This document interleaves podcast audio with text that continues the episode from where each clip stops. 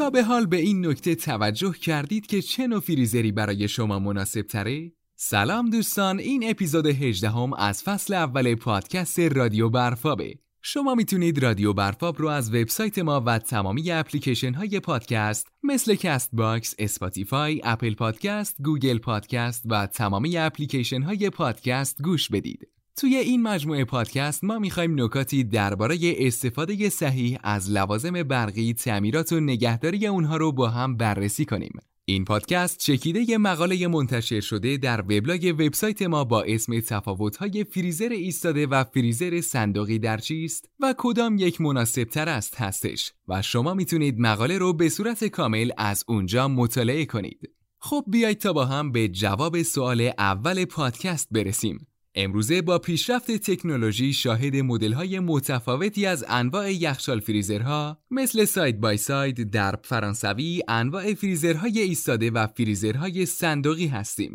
اما می‌دونید های فریزر ایستاده و فریزر صندوقی توی چیه؟ فریزرهای عمودی یا ایستاده رو می‌تونید در اندازه ها و ارتفاع های متفاوت در بازار پیدا کنید.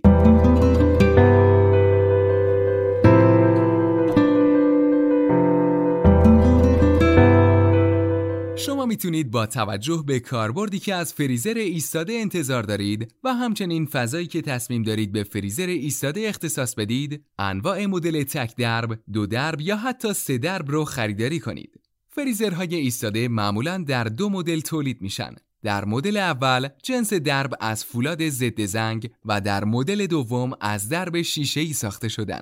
شما می‌تونید با داشتن اطلاعات کافی از مشخصات فریزرهای صندوقی انتخاب درستی در زمان خرید داشته باشید. مواردی مثل ظاهر، اندازه، قیمت، میزان مصرف و طول عمر فریزر، دمای محیط و سازماندهی مواد غذایی، امکان قفل فریزر و نمایشگر ترموستات از عوامل تاثیرگذار در انتخاب مدل فریزره یخچالها و فریزرها نقش مهمی در سلامت و تازه موندن مواد غذایی دارند. در صورتی که شما نیاز به فریز کردن حجم زیادی مواد غذایی داشته باشید، حتما باید فریزر مناسبی تهیه کنید.